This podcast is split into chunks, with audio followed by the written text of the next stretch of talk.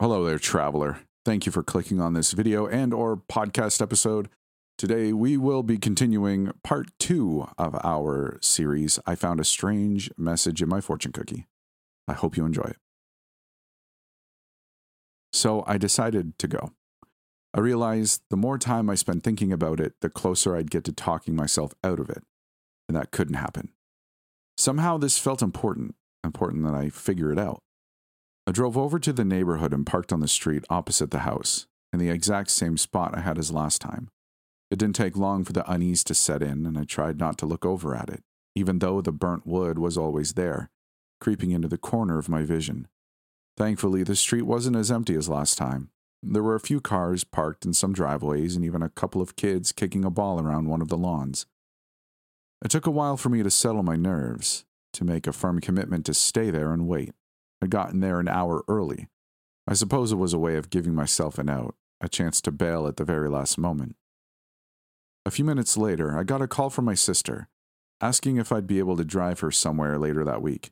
I agree, and almost in passing mentioned that I'm about to meet up with Dad, as if that could possibly be something that she'd go on and ignore. As far as I was concerned, she didn't talk to him either. The moment I tell her this, the line goes silent, and I begin to think that she's hung up on me. But then I look at the screen and the call's still going. Hello? I ask. Sarah, you there? What do you mean Dad's coming to meet you? She asked. I sighed. Look, it's a long story. I called him up yesterday and we decided to meet up. He said he's living close by and that he'll make the drive over. Close by? She interrupted, sounding confused. What are you talking about? Dad moved to Australia. He's been there for years. Now I was the one rendered silent. What? How do you know that? I asked. She goes on to tell me how she started talking to him again a few years back, a way to reconcile things after the incident. I really didn't like the way she'd said it. What? I shook my head. What incident? She goes into another bout of silence and then, after a while, says, The house, the fire. You really don't remember? I told her no, I don't, and all of a sudden, I start to feel really dizzy. I check the time and it's 20 minutes before my dad is supposed to show up, and I feel a pit growing in my stomach. I start to look around and I end up focusing in on the two kids playing in the yard. At first, I wasn't sure why it was so unsettling, but after a while, I realized that it was in their movements. Too emotionless, too mechanical, almost like they were trying to pretend to be natural. They were literally just standing in place, kicking the ball in a straight line back and forth. No talking, no laughing, just blank stares. I suppose the sight of them had put me into a trance or something because when I looked back at the clock it was 3:01 p.m. I checked my phone. The line had been cut and it looked like Sarah had tried calling me back a few times afterwards. My heart began to beat really fast, and I looked around, but there was nobody else that I had arrived. I took this as a blessing, I started my car, and prepared to get the heck out of Dodge when I caught movement coming from the corner of my eye. Somebody had opened up the front door of the house from the inside. For a moment, I sat stunned. I didn't want to look. I knew that I shouldn't, but of course, I couldn't stop myself.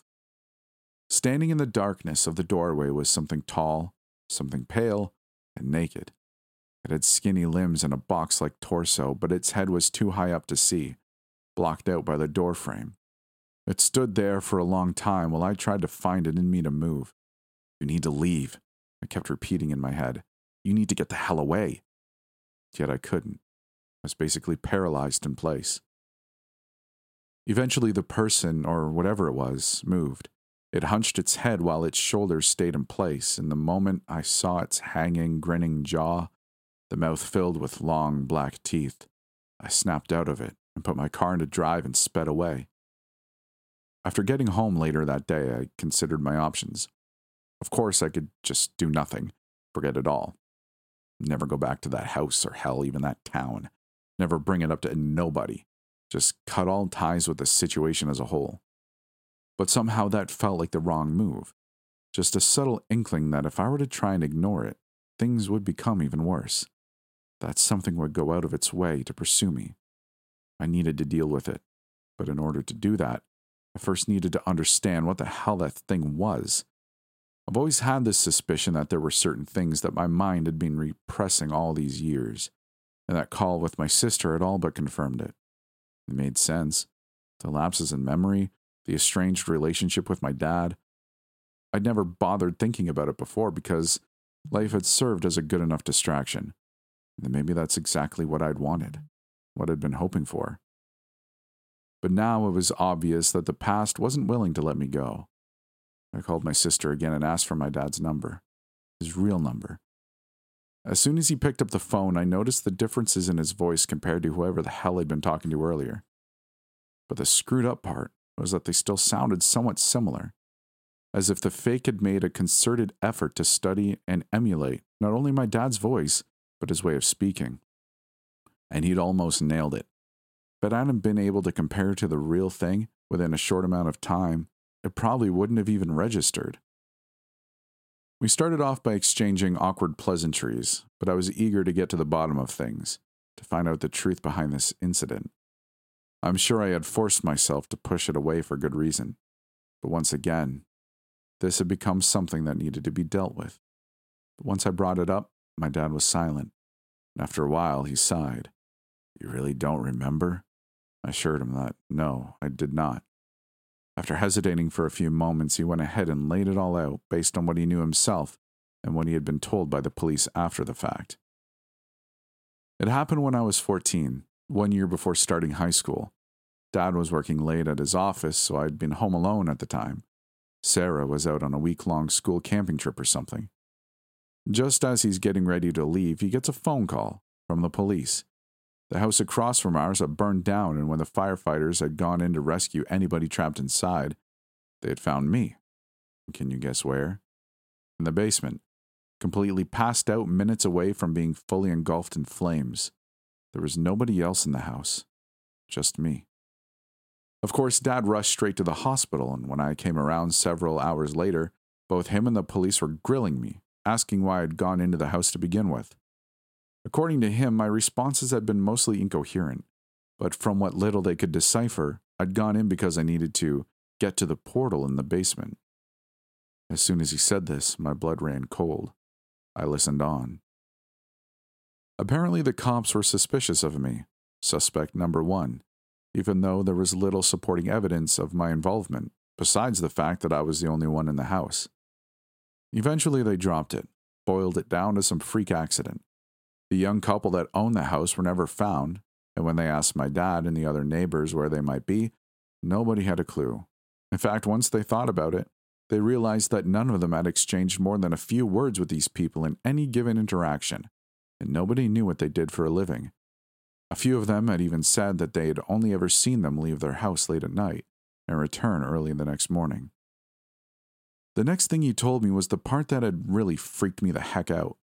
While I was still in the hospital, the firefighter that had first found me approached my dad and said that he knew for a fact that I couldn't have been the one that burned down the place. My dad asked him how he could be so sure, and this is what the guy told him. When he'd seen me in the basement, I wasn't actually alone. I'd been passed out, and that part was true, but standing at the end of the room were other people, maybe a dozen of them, all clustered together in a tight crowd. But they weren't right. They were too tall, too pale, their faces too long, their grinning mouths too wide. The most upsetting part was that they were all naked and standing perfectly still within the roaring flames. For a moment, Jake thought that they might have been lifelike statues. He hoped that they were. He called out to them, Are you all right? They didn't respond or move at all. So he felt safe enough to walk forward and grab me, but the moment he did, he could see all of their expressions change in unison, the smiles suddenly replaced by looks of sheer malice. He said it was the first time. He said it was the first and only time he'd ever seen pure evil in front of him. My dad explained.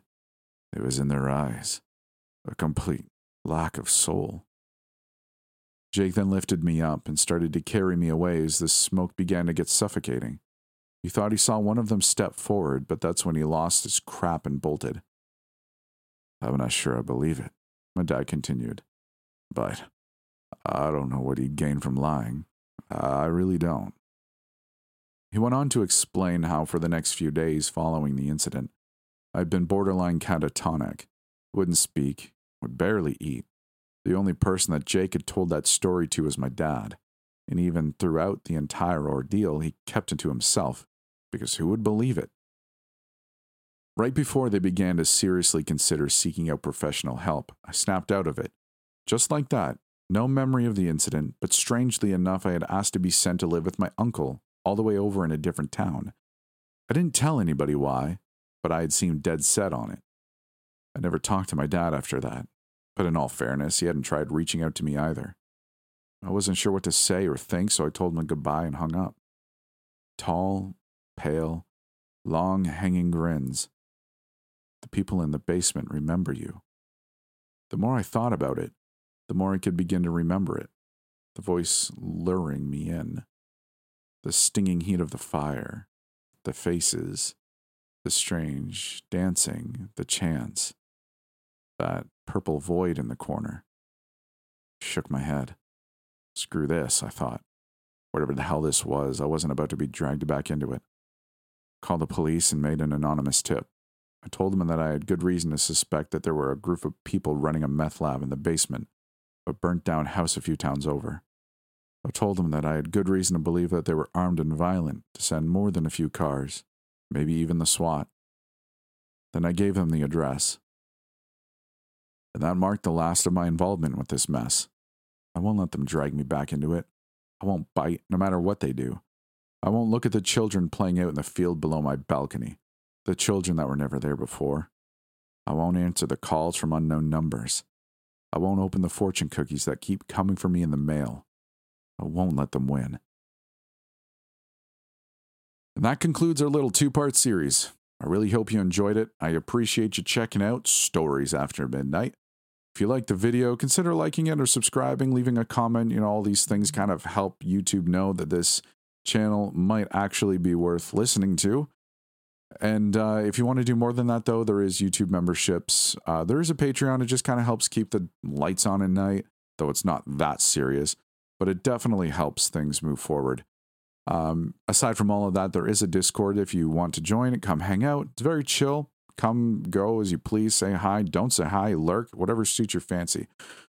But it is there if you'd like. All of that is down in the description of either the podcast episode or the video. Anyways, I hope you enjoyed this short little story. And with that said, we will see you in the next one.